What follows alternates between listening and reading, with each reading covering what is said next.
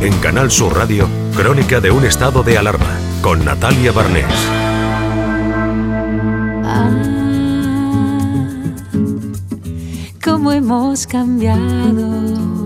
Bueno, pues parece que más de tres meses después ya vamos superando lo peor de esta pandemia sanitaria, con permiso de los rebrotes, que nos asaltó sin previo aviso a mediados de marzo. Podríamos decir incluso que lo peor, al menos a nivel sanitario, ha quedado atrás. Pero esta pandemia nos ha puesto ante un nuevo escenario totalmente nuevo y se ha convertido en un enorme experimento social y económico. Al fin y al cabo, la sociedad moderna es hasta cierto punto el resultado de pandemias de la antigüedad desde el diseño de nuestras viviendas, las redes de saneamiento de nuestras ciudades, hasta las medidas de higiene que utilizamos, fueron incorporadas por la humanidad para sobrevivir a otras plagas. Se va cumpliendo aquello que pensábamos al principio que casi todo cambiaría. Ahora estamos precisamente en ese proceso de evolución que viene cargado de toda la incertidumbre. Nuestras buenas intenciones al principio del confinamiento y el estado de alarma eran salir de todo esto siendo mejores y en un entorno también más ideal. ¿Se acuerdan? Y lo estamos consiguiendo. ¿Seguro? Esperen un momento. ¿Qué tal si pensamos un poco en todo esto? Les propongo unos minutos de radio para analizar lo que hemos vivido y con ayuda de mentes brillantes trataremos de averiguar qué nos ha dejado esta experiencia, inédita, histórica, casi épica, y en qué nos ha cambiado como individuos y como sociedad. Nos aventuraremos incluso a pronosticar cómo será todo dentro de un tiempo. Bonito, todo me parece bonito. Vamos allá.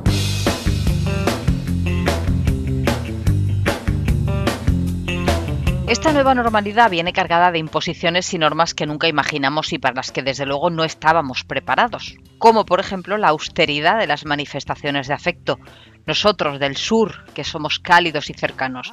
Y es solo un ejemplo. ¿Qué vamos a hacer ahora? ¿Cómo nos va a afectar todo esto, todos estos cambios?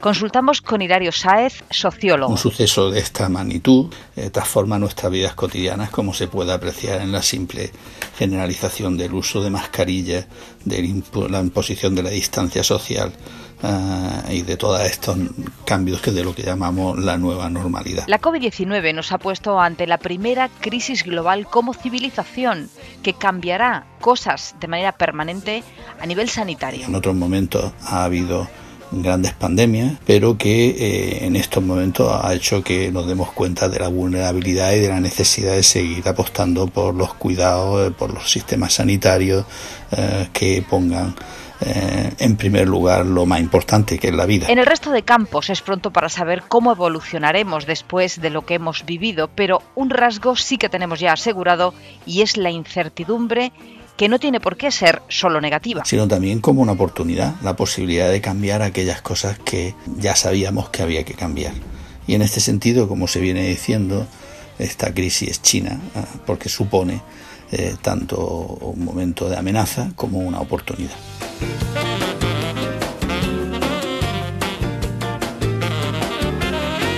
Pero esta nueva normalidad nos obliga a vivir en muchos aspectos de otra manera. Nos quita libertad de movimientos y decisiones. ¿Cómo vamos a llevar a la larga tanto control? No todos, lo haremos igual. Lo que está pasando, y esto es una de las cuestiones que deberíamos de estar analizando, es que hay un grado muy diferente de cumplimiento entre la población más mayor, eh, que más consciente de las consecuencias, sobre todo para uno mismo, pero los más jóvenes están tendiendo a no cumplirlo de una forma tan clara. Y habría que hacer algo al respecto, defiende el científico, porque se trata de la salud de todos, de la salud pública. Más que lamentarnos, deberíamos de generar la cultura para que no nos asaltáramos tanta, porque efectivamente de ello depende eh, la salud pública hasta que se pueda descubrir una nueva vacuna. Precisamente en esta nueva normalidad tendremos que convivir con el miedo permanente a los rebrotes, que de hecho ya están aquí, y gestionar ese miedo, ese nerviosismo, para que no degeneren en conflictos. Junto con esos brotes eh, o rebrotes de la enfermedad es posible que haya brotes de eh, odio, de xenofobia, de eh, miedo al, al, otro eh, que deberíamos de prever y empezar a evitar. El final del confinamiento ha llegado con noticias preocupantes sobre el aumento de casos de violencia machista.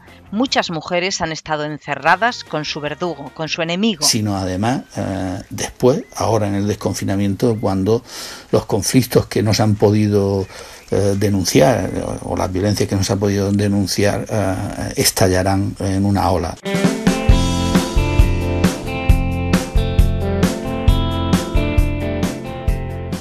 ¿Se acuerdan de aquello que decíamos al principio de la pandemia y el encierro? Que este mazazo nos serviría para reflexionar y hacer propósito de enmienda de todo aquello que no iba bien? ¿O seguirá todo exactamente igual? Hilario Sáez nos responde. Bueno, la respuesta es que nada seguirá igual y no vamos a ser mejores.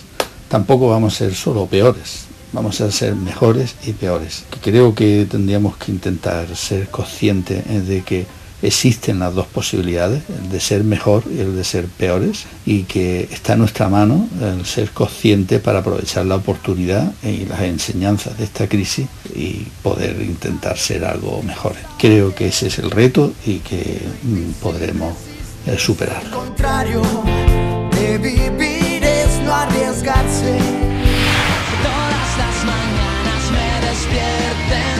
Pedía Dani Martín un atracón de besos a todas horas. A estas alturas, incluso los menos besucones añoran ya ese gesto de afecto sincero, sea del tipo que sea. Padres y madres a hijos y al contrario, parejas aisladas en casas diferentes, amigos del alma, cuántos besos reprimidos, guardados y necesitados. Y a pesar de todo, el coronavirus nos lo pone difícil. Beso es un vocablo de origen celta. Básicamente es el acto de presionar o rozar con los labios a otra persona a modo de saludo o como manifestación de cariño. Pero beso es mucho más, porque un beso puede ser mágico, romántico, apasionado y transmitir confianza, respeto, entrega, consuelo, calma, seguridad, presencia, compañía y miles de palabras que no se llegan a decir. La cultura celta creía que el beso incluso tenía propiedades curativas, y hoy ya lo sabemos. Su origen se remonta a la mujer del cromañón, que alimentaba a sus crías masticando la comida para luego pasarla a la boca de su pequeño. Las referencias más antiguas dicen que los besos fueron esculpidos 2500 años antes de Cristo en las paredes de templos de la India. Durante la Revolución Industrial quedó prohibido, la gente ya no podía besarse en público. En los 60 se rebelaron y para demostrarlo hacían lo que no se podía, besarse masivamente en público. Pero si yo pudiera... Asegura la ciencia que los besos ayudan a reducir la presión arterial, el colesterol de la sangre, a quemar calorías, aliviar el estrés, disparar la endorfina en nuestro organismo, por lo que pueden considerarse muy beneficiosos para el cuerpo y para el alma. Reflexionaba Víctor Manuel sobre el destino final de los besos que nos guardamos y que lamentablemente no damos. No dejemos que los besos que no damos se pierdan.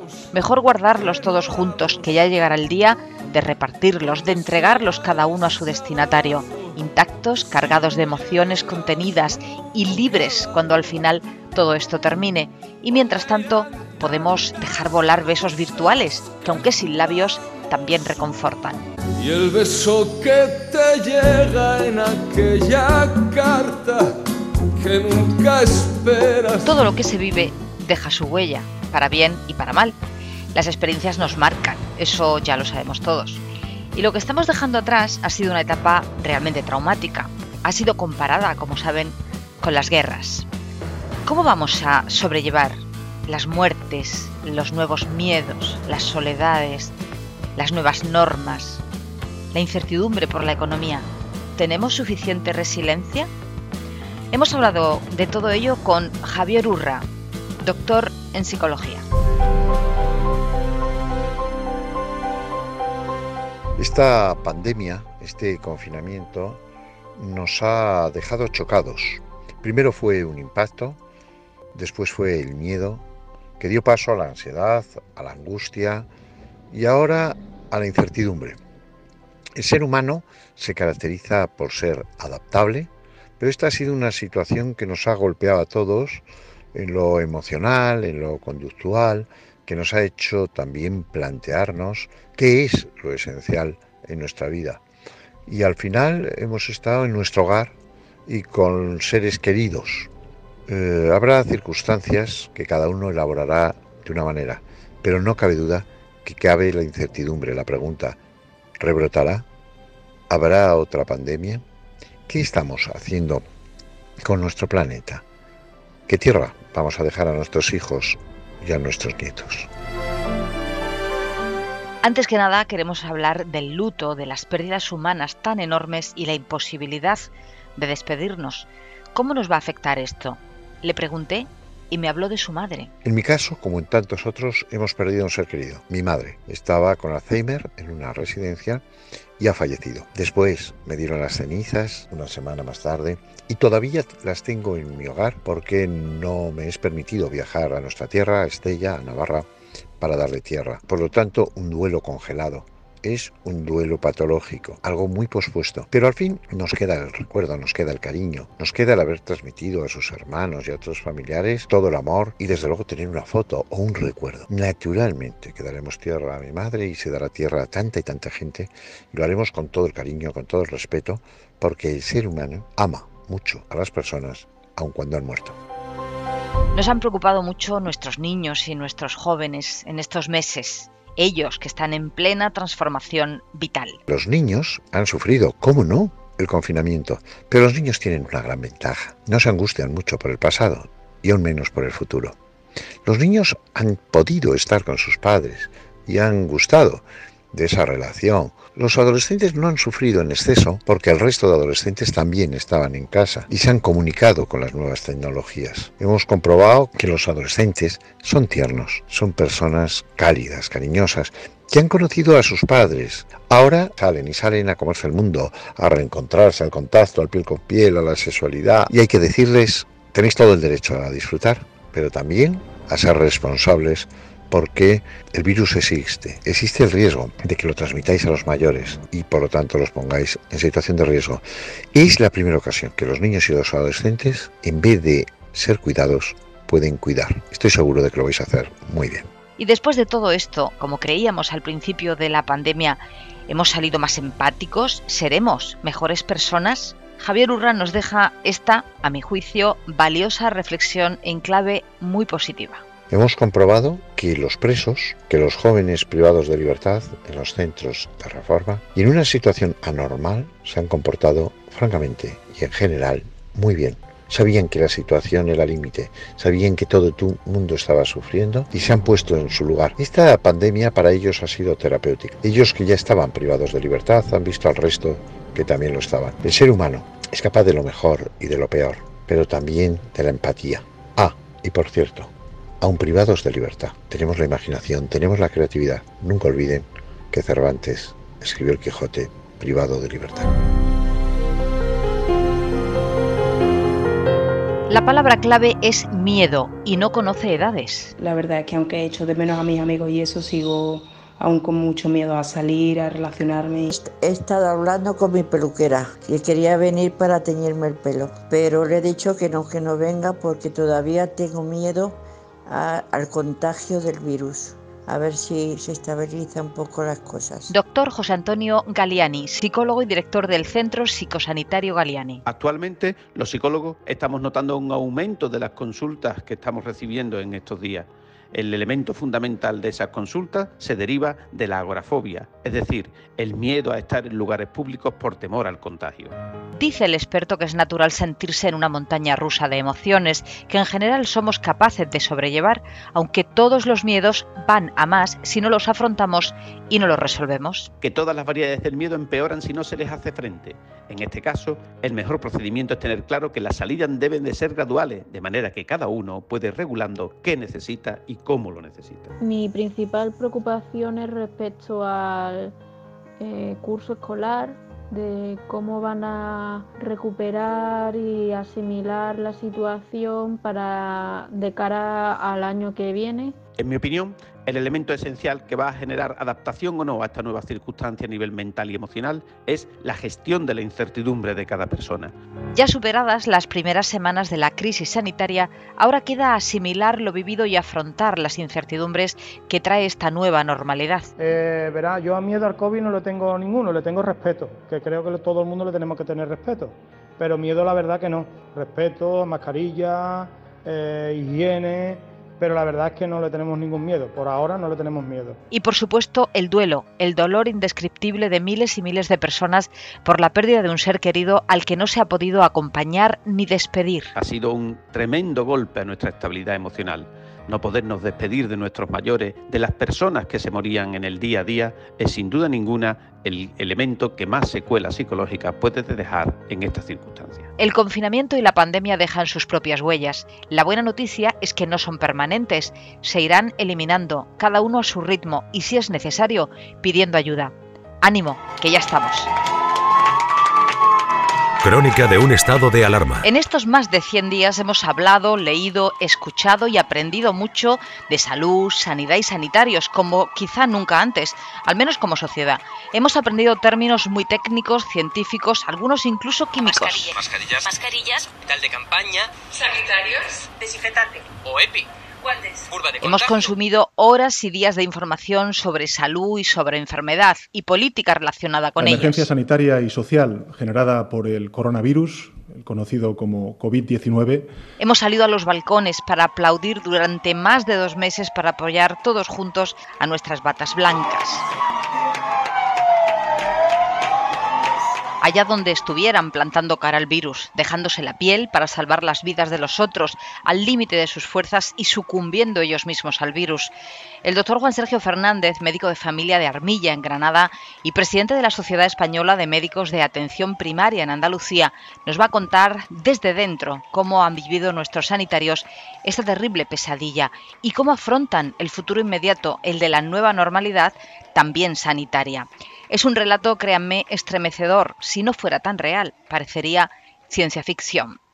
Y distingue el doctor tres grandes fases. La primera, la duda. Oíamos que se había producido una enfermedad nueva en, allá en los confines de la Tierra, en China, y pensábamos que, bueno, sucedería como en ocasiones anteriores. Nadie pensaba que nos fuera a alcanzar, pero empezó a llegar la preocupación. Cuando vemos que en el norte de Italia la transmisión deja de ser persona a persona y se convierte en transmisión comunitaria, sino que una persona infecta a tres, ese a otros tres y así en progresión geométrica. Y entonces aparece el miedo real entre nuestros propios médicos. En los centros de salud se ha declarado pandemia se decreta por parte del Gobierno de la Nación el estado de alarma, las puertas de los centros se cierran y tenemos que empezar a atender en urgencias todo tipo de pacientes pensando que cualquier paciente puede estar afectado. Y los sanitarios desconocen todo de esta nueva enfermedad y no tienen sistemas propios de protección. Tenemos que atender a los pacientes en unas condiciones de absoluta precariedad de medios. No se disponen de equipos de protección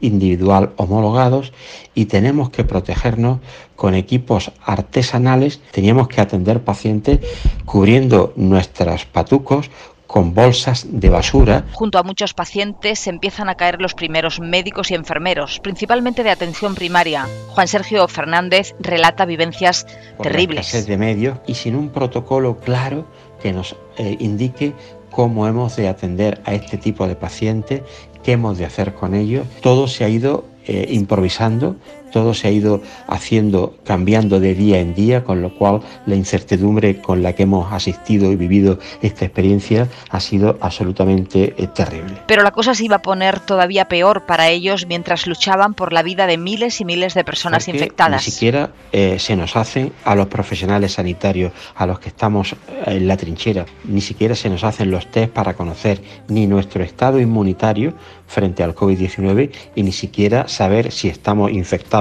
y podemos transmitir dicha enfermedad a nuestros pacientes de forma absolutamente involuntaria.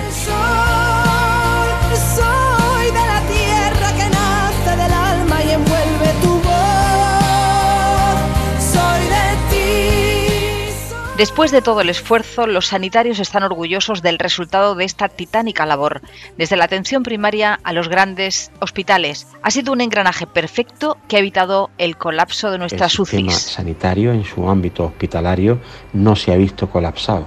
Afortunadamente, en Andalucía las UBIs y los hospitales han podido dar una respuesta eh, clara y contundente a los pacientes que necesitaban esta asistencia hospitalaria precisamente porque los que no la, no la necesitaban han sido controlados por los médicos y los enfermeros de atención primaria. Ya estamos instalados también en esta nueva normalidad de la sanidad y todo el peso vuelve a recaer en la atención primaria, en los centros de salud. Somos los responsables de detectar aquellos pacientes que puedan mostrar una clínica compatible con la infección por el COVID-19. Pasados tres meses, sí tenemos pruebas diagnósticas a nuestro alcance para poder hacer, ya digo, el diagnóstico precoz de los casos. Y en cada uno de nosotros como individuos y como pacientes más que nunca, tenemos la obligación ahora de ser responsables nosotros mismos para evitar volver atrás. Transmitir a la población de que no disponemos de tratamiento eficaz. Primero será el tratamiento farmacológico cuando llegue. Posteriormente serán las vacunas cuando llegue. Esto no será nunca antes de un año. La responsabilidad directa recae en la población general. Y nos pueden llamar pesados si lo desean, medidas pero de distanciamiento físico de unos con otros, medidas de uso de mascarilla, medidas de higiene de manos intensa. y no es meter miedo. Ya lo dijo alguien, es reiterar lo que hay, lo que ya sabemos y contribuir a que esta nueva era de verdad sea la del post-COVID. El peligro de un rebrote más pronto que tarde está al acecho y ni los médicos, ni las enfermeras, ni el sistema sanitario en general podrá hacer nada si los ciudadanos no somos los que cada uno de nosotros tomamos esas medidas que he comentado para evi- evitar un nuevo rebrote que sería absolutamente catastrófico para la ciudadanía y para el sistema sanitario. La educación ha sido uno de los campos de mayor transformación por la pandemia. A mediados de abril, 191 países cerraron todos sus colegios de primaria y secundaria y 1.600 millones de niños del planeta iniciaron a muy distintas velocidades el aprendizaje a distancia y online, los más afortunados. En Andalucía somos más de un millón y medio de alumnos y 102.000 profesores que han terminado el curso de manera virtual y están expectantes ante lo que les esperará en septiembre. Las administraciones muestran un evidente vértigo a la hora de tomar decisiones que puedan poner en riesgo la salud pública y entre tanto miles de familias y docentes sufren esa incertidumbre. Además, en este debate ha entrado con fuerza un término de importante peso, la brecha digital. Hemos hablado con alumnos, padres y docentes con la esperanza de que se sientan identificados en alguno de ellos en los próximos minutos. Empezaremos por Dani, que tiene 11 años, estudia sexto de primaria y nos cuenta los pros y contras del aprendizaje online. En general todo el mundo mm, estaba como toma en casa todo el día sin hacer nada. Poco a poco se fue alargando y ya cuando llevabas un tiempo dando clases, dando clases online, ya eh, no digo que comenzó a ser aburrido, pero mm, sí que se vuelve a hacer más monótono. Entonces ya cada vez hay más trabajos, mm, a lo mejor se te atrasa un trabajo, lo tienes que recuperar, eh, entonces ya es más, no está uno tan relajado. Eso en cuanto a los nuevos hábitos de estudio, pero además están los problemas. Yo creo que lo más negativo es que hay veces que no te puedes conectar porque ese día puntualmente no tiene buena conexión a internet o ese día a lo mejor no escuchas al profesor que eso nos ha pasado también mucho errores de, la- de las aplicaciones con las que mm, con las que trabajamos Lo que más añora es el tiempo con sus compañeros. Mm, Porque mm, yo, por ejemplo, muchas veces, muchos recreos, mediante los iPads llamo a compañeros y hablamos y estamos hablando un rato, eh, bueno, el rato de recreo, pero sí que es verdad que se pierde toda, todo ese tiempo que tú estabas con tu compañero y es bastante más aburrido los tiempos de descanso. Y ante la posibilidad de empezar el próximo curso de una forma parecida como hemos terminado este, con clases online, nos ha contado. A lo mejor después de un tiempo te aburriría, pero es lo mismo que eh, si ahora, ahora mismo, si nosotros volve- volviéramos al colegio y todo estuviera bien, todo fuera normal, todo sería una maravilla, pero el, pero el día que eso ya se volviera una normalidad dejaría de ser tan entretenido. Entonces, al fin y al cabo, yo creo que cualquiera de las dos sería muy buena opción. También hemos hablado con los padres. Mi experiencia con las clases online es- ha sido complicada y además ha ido empeorando, se ha ido haciendo más difícil con el paso de los días, fundamentalmente por la pérdida de motivación de, de los niños. Creo que el problema radica en que se han aplicado metodologías docentes aún antiguas, no adaptadas a las nuevas tecnologías Y las madres. Esta, con hijos en la ESO y en primaria, dice que la experiencia ha sido positiva. La verdad es que se han ido adaptando bien.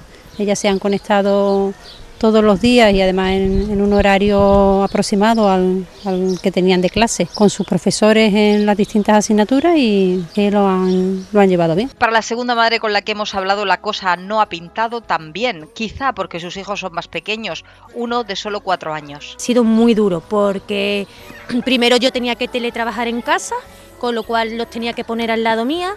Eh, luego no estaban conectados online, lo que les mandaban eran deberes y teníamos que estar imprimiendo papeles, tenían muchas dudas, no tenían dónde consultar esas dudas, tenía que resolverles las dudas y yo a todo esto trabajando. Y entonces ha sido muy difícil y muy duro. Y cuando preguntamos por septiembre, Bastante preocupada porque no sabemos lo que va a pasar en septiembre, con la preocupación de que tenemos que trabajar. Si es como dicen que ahora eh, los niños van a estar solamente 10, 10 alumnos en la clase, pues entonces no sé cómo lo vamos a organizar los padres. y una profe de primaria que destaca lo positivo de estos meses. Nos ha obligado a salir de nuestra zona de confort y hemos tenido que reactivarnos, reciclarnos en tiempo récord y adaptarnos a las nuevas circunstancias. Ha generado en la mayoría de los alumnos la necesidad de trabajar en autogestión, saber organizarse, autonomía. También lo negativo. El estrés, la presión a la que nos hemos visto sometidos los docentes, el nivel de trabajo, esfuerzo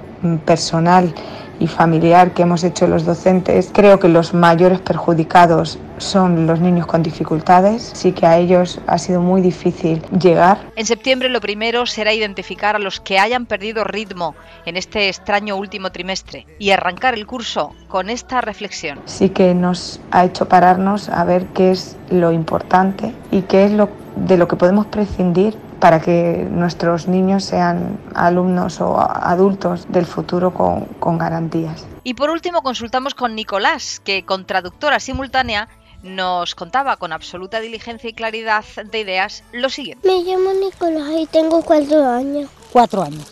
¿Tú vas al cole? Sí. Pero ahora no puede ir al cole, ¿no? No. ¿Por qué? Porque la policía ha dicho que no.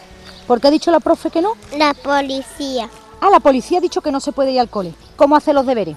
Me la saca papá por el ordenador. ¿Tú tienes ganas de ir al cole o no? Sí. ¿Sí? ¿Para qué? Tengo muchas ganas de ver a mis amigos. Nada más que añadir.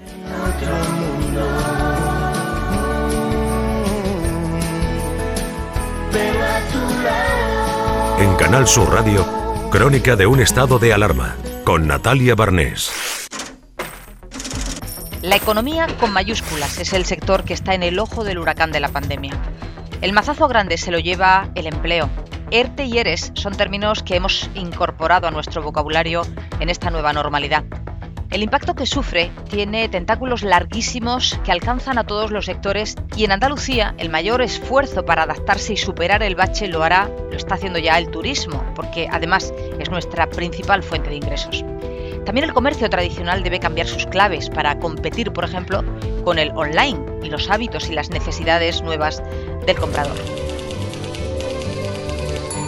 Dicen que el teletrabajo en algunos sectores ha llegado para quedarse. Las empresas están contentas porque los rendimientos son buenos y los gastos bajan. Muchos empleados contentos también.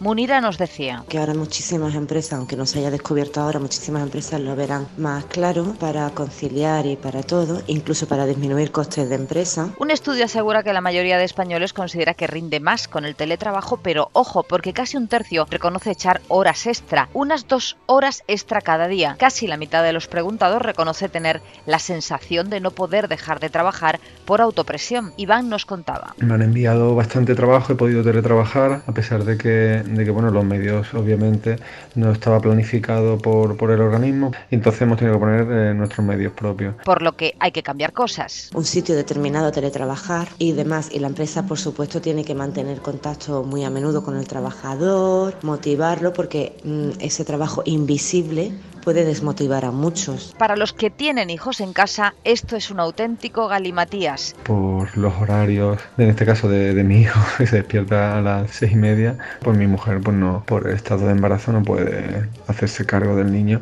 eh, muchas horas por, bueno, por la poca movilidad que tiene ella y por la gran movilidad que tiene él. A Raúl le costó adaptarse, pero ahora dice que rinde mucho y está contento. Tengo dos niños de 11 y 8 años que me han respetado muchísimo y que mi mujer ha estado en casa y que se ha estado ocupando de, de sus tareas a diario. Eso ha favorecido que, que, me pueda concentrar bastante. Sin embargo, echa cosas en falta. Pues bueno, echo mucho de menos los desayunos con los compañeros que desde aquí aprovecho para enviarles un saludo. Este es uno de los problemas que a la larga puede generar ansiedad, la falta de ambiente laboral presencial junto a la no desconexión, la no conciliación familiar, la autopresión aprovechando este día del trabajo, quizá un pequeño autochequeo y a tratar de mejorar las cosas. Estamos improvisando todo y yo pues creo que no lo he hecho demasiado bien porque no tengo horario, no tengo un sitio determinado, tengo el nene en casa todo el día para acá para allá y bueno, pero que se podría hacer mejor, por supuesto.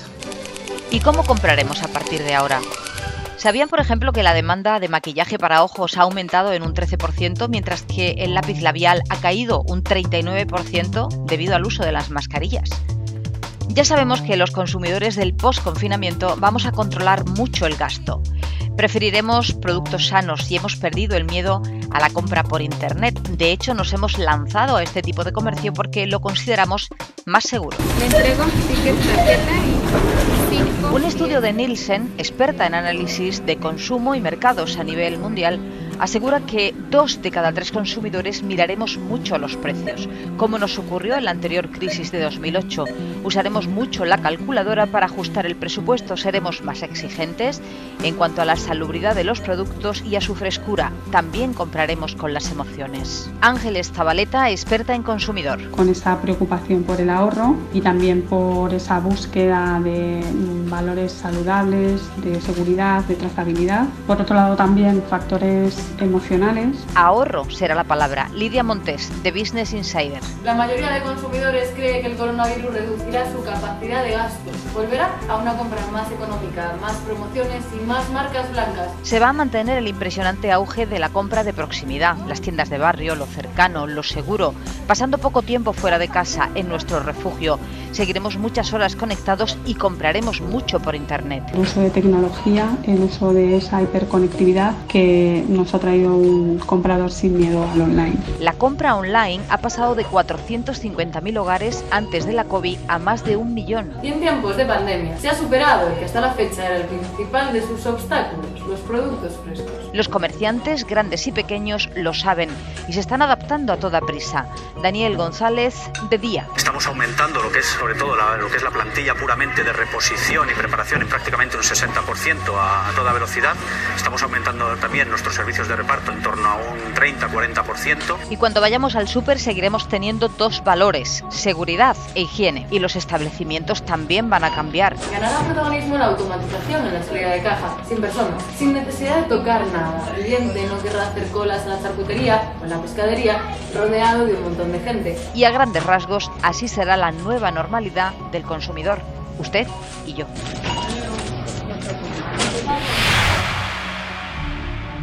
Ya hemos comprobado que esta nueva sociedad trae muchas más medidas de control. En todas las actividades y en todos los escenarios posibles. Controles de aforo hasta en las playas, control de personas inmunes a través de aplicaciones móviles y hasta el teletrabajo traerá consigo un mayor control de los empleados, lo que ya se sospecha que puede conducir a abusos como el espionaje y la intromisión en la vida personal y la privacidad. En 1949 se publicó la novela de ciencia ficción 1984 de George Orwell, una de las más inquietantes y atractivas del siglo XX.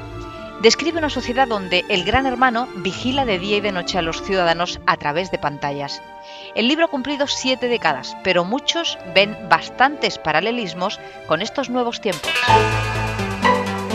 Poco imaginaría que el 8 de junio de 1949 el escritor y periodista británico George Orwell el alcance que tendría su creación, el gran hermano que todo lo ve y todo lo controla. ¿Has visto, hermano? Eso es lo que quiero. Todo el que tenga menos de 45 años es perfectamente capaz de tocarse la punta de los pies. Y que se ha convertido en referente para entender a la sociedad actual debido a los avances tecnológicos.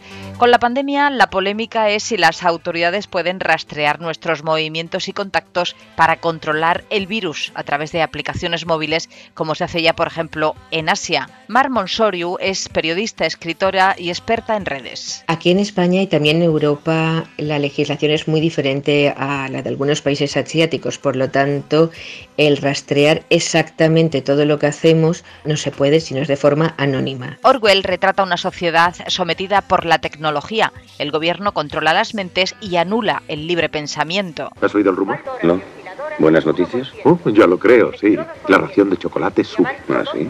25 gramos la semana que viene. Fantástico, ¿eh? En 1984 el Ministerio de la Verdad tergiversa el pasado para adecuarlo a los intereses del presente. Uno de los grandes problemas de la sociedad de la información actual son las noticias falsas y su poder de desinformación y manipulación. Lo de la desinformación es una auténtica vergüenza y lo único que genera a corto, a medio y a largo plazo una forma de tensionar a la sociedad innecesaria y, y en conjunto algo que no nos beneficia a nadie. El gran hermano lo ve todo gracias a las telepantallas instaladas incluso en los hogares. ¿Viste ayer la ejecución de los prisioneros? No, estaba trabajando, pero lo veré en las pantallas.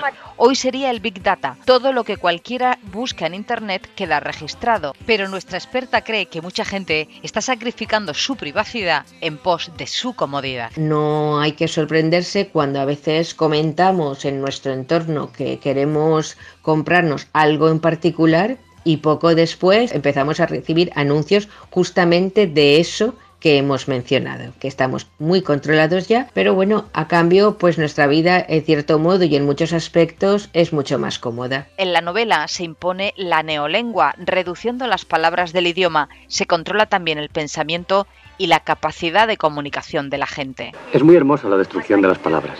Sí, la revolución se habrá completado cuando el idioma sea perfecto. Ojalá 1984 siga siendo solo eso, una gran novela. Crónica de un estado de alarma. La caída de la actividad humana debido al parón por la pandemia ha provocado un efecto muy visible en el medio ambiente, mejor calidad del aire, recuperación del entorno natural. Y va más allá de las intenciones políticas que ahora, no obstante, quieren sumar a la cola de la pandemia la emergencia climática, cada vez más de moda. Sin embargo, hay datos objetivos que quizá estimulen la transición hacia la energía verde. La producción de la energía no contaminante genera casi tres veces más empleos que las energías fósiles. Recientemente hemos celebrado el Día de la Tierra y lo recordábamos así. El confinamiento está regalando una tregua al planeta. En las últimas semanas la contaminación atmosférica ha disminuido en todo el mundo. Se ha producido la caída más rápida y pronunciada en años. Un efecto dominó encabezado por China y continuado por todos los países. En España, por ejemplo, ha caído un 55% la concentración de dióxido de nitrógeno. Las aguas de ríos, mares y océanos corren más limpias. La actividad industrial se ha detenido y las aguas vuelven a ser lo que eran hace años, hasta un 50% más cristalinas, incluso en el Ganges, el río más contaminado del planeta. Ha desaparecido el ruido en las ciudades. Ahora sin coches, sirenas y bullicio no se oye nada y los animales nos visitan. Un jabalí a las afueras de Madrid o Barcelona, un coyote paseando por San Francisco ciervos en el metro de Japón, un puma en Santiago de Chile. Animales salvajes, desde lobos a osos, sienten que ha desaparecido su principal amenaza, nosotros. Quiero dejarles aquí la reflexión de Joanna Haig, física británica, experta en cambio climático. Del buen estado de la Tierra y del clima depende nuestro bienestar nuestra salud y añade El cambio climático puede provocar que la malaria, la fiebre amarilla y otras enfermedades tropicales se propaguen en países como España. La crisis del coronavirus está sirviendo también para exponer los efectos de la contaminación sobre la salud.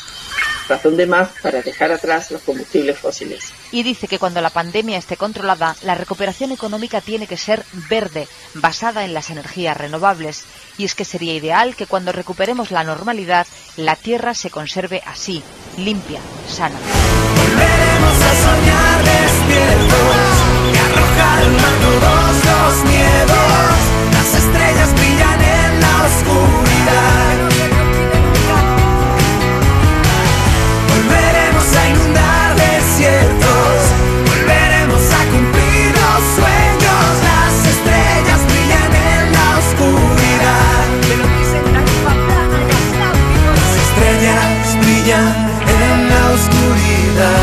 De un estado de alarma. Al principio de todo, aquel virus extraño que había aparecido en China no nos movilizó demasiado. Pero cuando la epidemia se acercaba y entraba en España, desarrollamos una auténtica necesidad, casi ansiedad, de información que se ha mantenido en el tiempo. Lo recuerdan, ¿verdad? A todas horas, en todos los medios, radio, televisión y prensa, el tema era omnipresente y, por supuesto, en Internet. Pero no todo lo que nos ha llegado online ha sido de confianza. Juan Carlos Blanco, periodista y consultor. Los medios de comunicación tienen que recuperar la confianza de los ciudadanos, tienen que convertirse en esa especie de faros verificadores mm, que atraen a los lectores, que atraen a los oyentes y a los telespectadores porque pueden confiar en esas marcas. Mañana tú y yo vamos a hacer que esta ciudad vibre. ¿De veras? Todos los periódicos publicarán lo mismo sobre la ejecución, pero nosotros nos llevaremos la palma porque ¿sabes que irá en primera plana? Una foto de Williams colgando de la soga por el cuello. ¿Una foto? Una foto por primera vez en la historia, una exclusiva del examen. ¿Pero qué dices? Eso es ilegal. Allí no se puede entrar con una cámara. Mítica película Primera Plana de Billy Wilder con Jack Lemmon y Walter Matthau. La pandemia ha relegado a medios tradicionales como la principal fuente de las noticias. Los medios de comunicación ya no son la plaza central de la conversación. Esas plazas de la conversación social se han trasladado a las redes sociales y a otro tipo de plataformas, como por ejemplo los canales de mensajería, a WhatsApp y en menor medida a Telegram. Pues sí, acudimos constantemente a la red y desde el confinamiento las ventas de diarios han caído estrepitosamente. Esto, a su vez, ha influido en que los periódicos online vendan también sus contenidos. La pandemia ha cambiado nuestra forma de utilizar los otros canales de comunicación que acarrean pros y contras. Ya son definitivamente esas plazas donde se conversa, se discute y se debate sobre absolutamente todo. Es donde está todo y donde se discute todo, pero también donde encontramos los defectos, debilidades y mayores amenazas, contenidos tóxicos. Walter, o te conceden el premio Pulitzer o te meten un año en Chirón. Va a ser un éxito tuyo y mío, verás. Eh, quiero un artículo de unas 1200 palabras, con mucho ambiente, ¿sabes? Una mañana gris y fría, una voz quejumbrosa cantando en lontananza y el cadáver girando lentamente, agitado por el viento. Las fake, nunca se había hablado tanto de ellas como ahora, y son nocivas y tóxicas y habría que evitarlas a toda costa en el futuro inmediato. Vamos a asistir a una nueva generación de redes sociales donde la gente se va a aproximar de manera más prudente y ganará aquella red social y aquella plataforma que proteja mejor los datos. En la nueva era post-COVID puede que los medios serios y rigurosos ganen la batalla frente a las noticias falsas. Nosotros tenemos trabajo que hacer al respecto. En poco tiempo, a mi juicio, podemos encontrarnos con un escenario donde los ciudadanos reclamen hasta de sus propias plataformas sociales que sean mucho más proactivos en la lucha contra las noticias falsas. ¿Algo más? Sí, necesitaremos las últimas palabras de Williams mientras sube los 13 peldaños. Algo con mucha garra. Si quieres, te las inventas. Entre los muchos cambios sociales que nos deja el coronavirus está el fenómeno del culto a los epidemiólogos. Y no solo en España, porque nuestro Fernando Simón, que ya cuenta con una masa de seguidores llamados por cierto Simoners, tiene sus equivalentes en otros países donde incluso ya se tatúan el rostro del científico, se venden batidos multivitamínicos con su nombre y donuts con la cara del médico que informa de la pandemia. Nos preguntamos el porqué de esta moda. Eh, no me molesta, es un halago que, que la gente se preocupe por mí en muchos casos con muchísimo cariño. Lo que me gustaría más, si se pudiera hacer, es que ya que mi imagen está ahí, pues que a lo mejor dieran un pequeño porcentaje de esos beneficios para ONGs. Si les viene bien. La socióloga experta en comunicación Olga Muñoz Rojas nos confirma que este es ya un fenómeno que efectivamente traspasa fronteras. En Estados Unidos, Anthony Fauci eh, pues es tratado de sex symbol y la revista People se plantea hacerlo hombre del año. Por otra parte, en Suecia eh, tenemos a Anders Tegnell, que igualmente es motivo de camisetas, también incluso de tatuajes, gente que se tatúa su efigie. En Francia, donde resido, tenemos al profesor Didier Diagoul, que fue uno de los primeros que mm, habló de utilizar la cloroquina y bueno, se ha convertido en, en objeto de culto para muchos. Sin embargo, no es algo totalmente novedoso. De hecho, el cine ha retratado varias veces al epidemiólogo como un héroe cultural. En los últimos 20 años, sobre todo, ha habido toda una serie de producciones cinematográficas en torno al advenimiento de una pandemia. ¿no? toca la cara de tres a cinco veces por Y en otras, de hecho, es más claro ese papel de los, de los epidemiólogos como protagonistas y como muchas veces el último reducto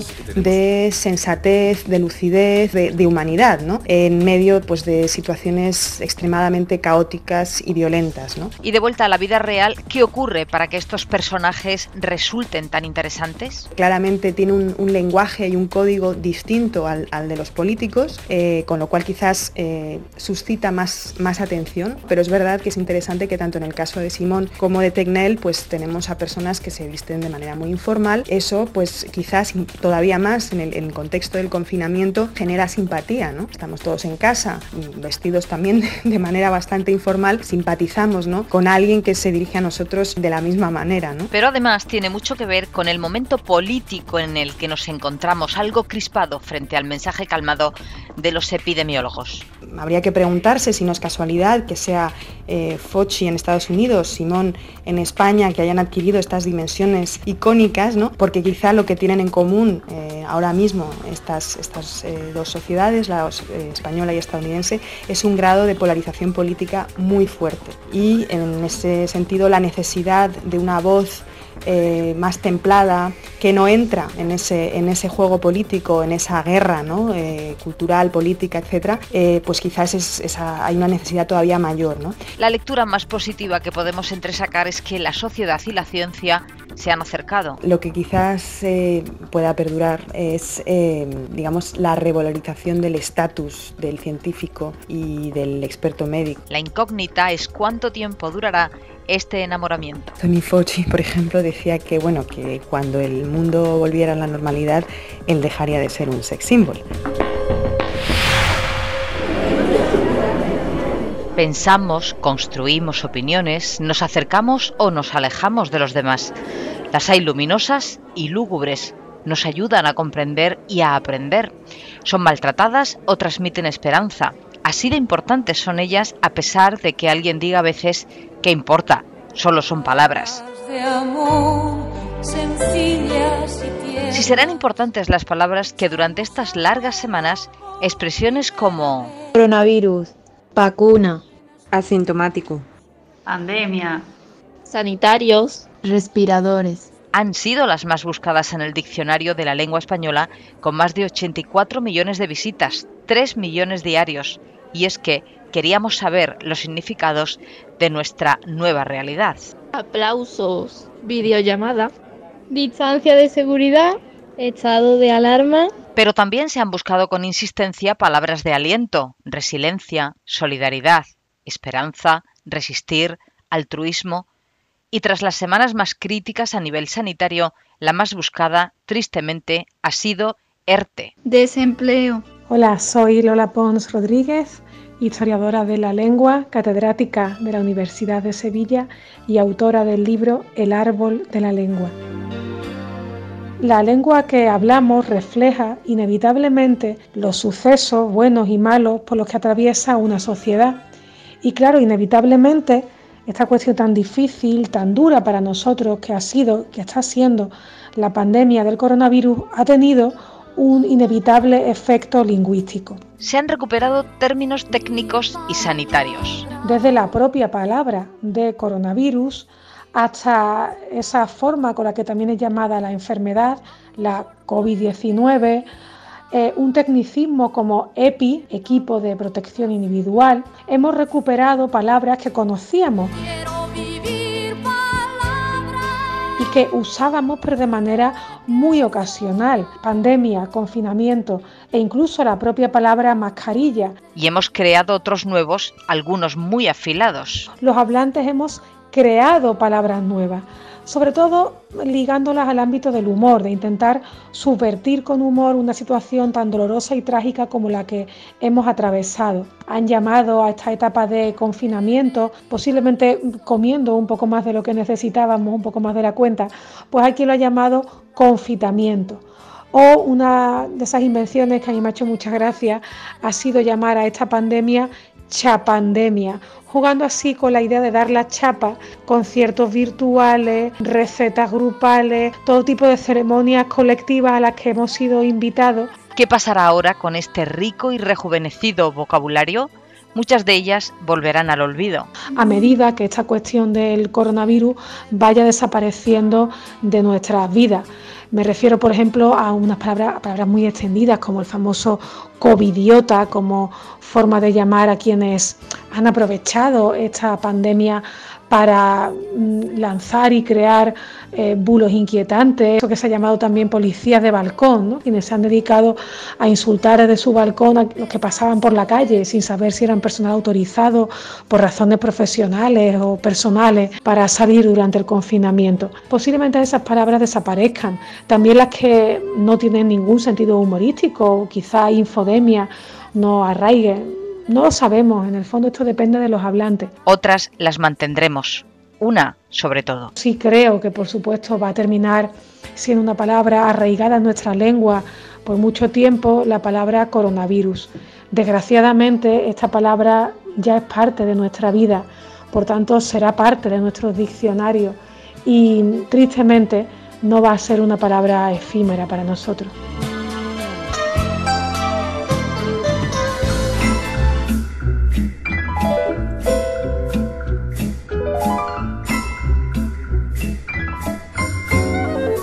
Cultura ha quedado herida de muerte por la pandemia, pese a la nueva revolución cultural que ha provocado el confinamiento y que ha inundado las redes para hacernos mucho más llevadero el encierro.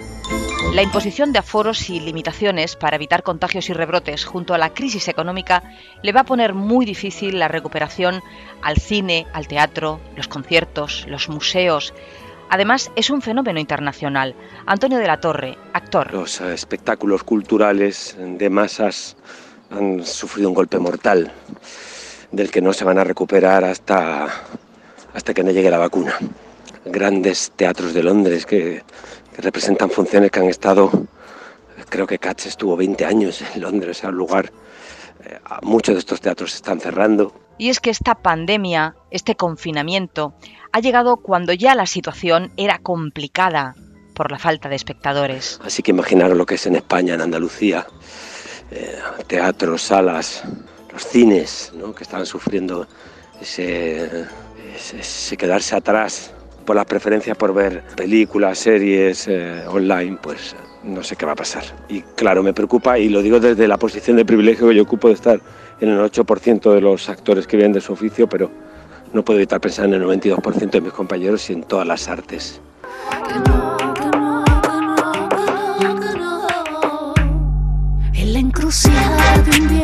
La música se ha refugiado en estos meses en la difusión online, pero los artistas añoran el contacto real con su público. Diana Navarro cree que si se hacen bien las cosas en esta nueva normalidad, pronto veremos recintos culturales llenos a rebosar. Me gustaría que con el fin de estado de alarma eh, todo volviese poco a poco a la normalidad, pues que los teatros eh, se puedan completar también y que la música, el teatro, el cine no se vea tan dañado. Tengo mucho optimismo y espero que eso sea así y que pronto podamos ah, cantar, eh, interpretar y, vibrar con nuestro público. Eso sería la mayor de mis felicidades y espero que, eso sea así, que cuanto antes se tomen las medidas oportunas para que todos volvamos a disfrutar de la cultura tan necesaria para todos.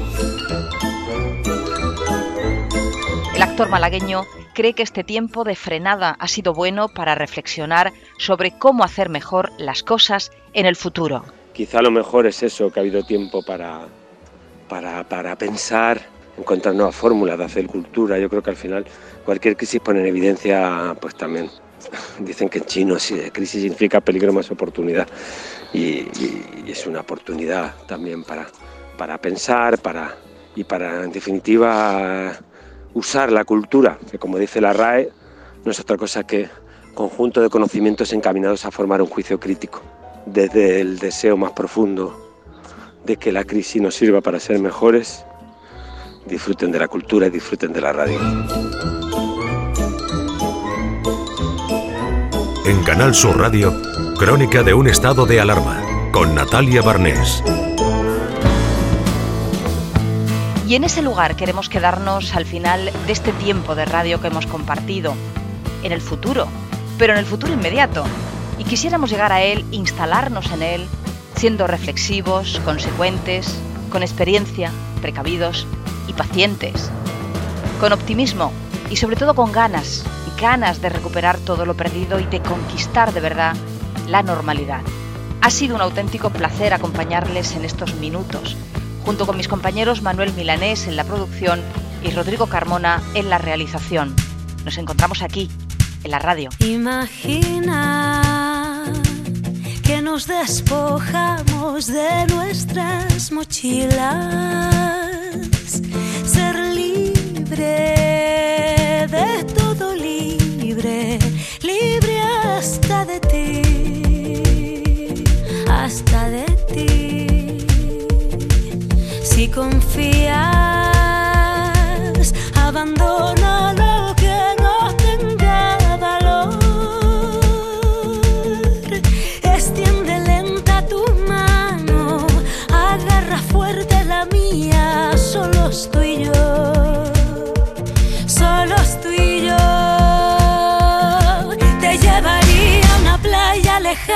observar un horizonte turquesa infinito, a que enterraras tus pies en la arena, que nos despeinaran los vientos más fríos, te subiría hasta un acantilado, al más alto, cortante y valiente para gritar fuerte.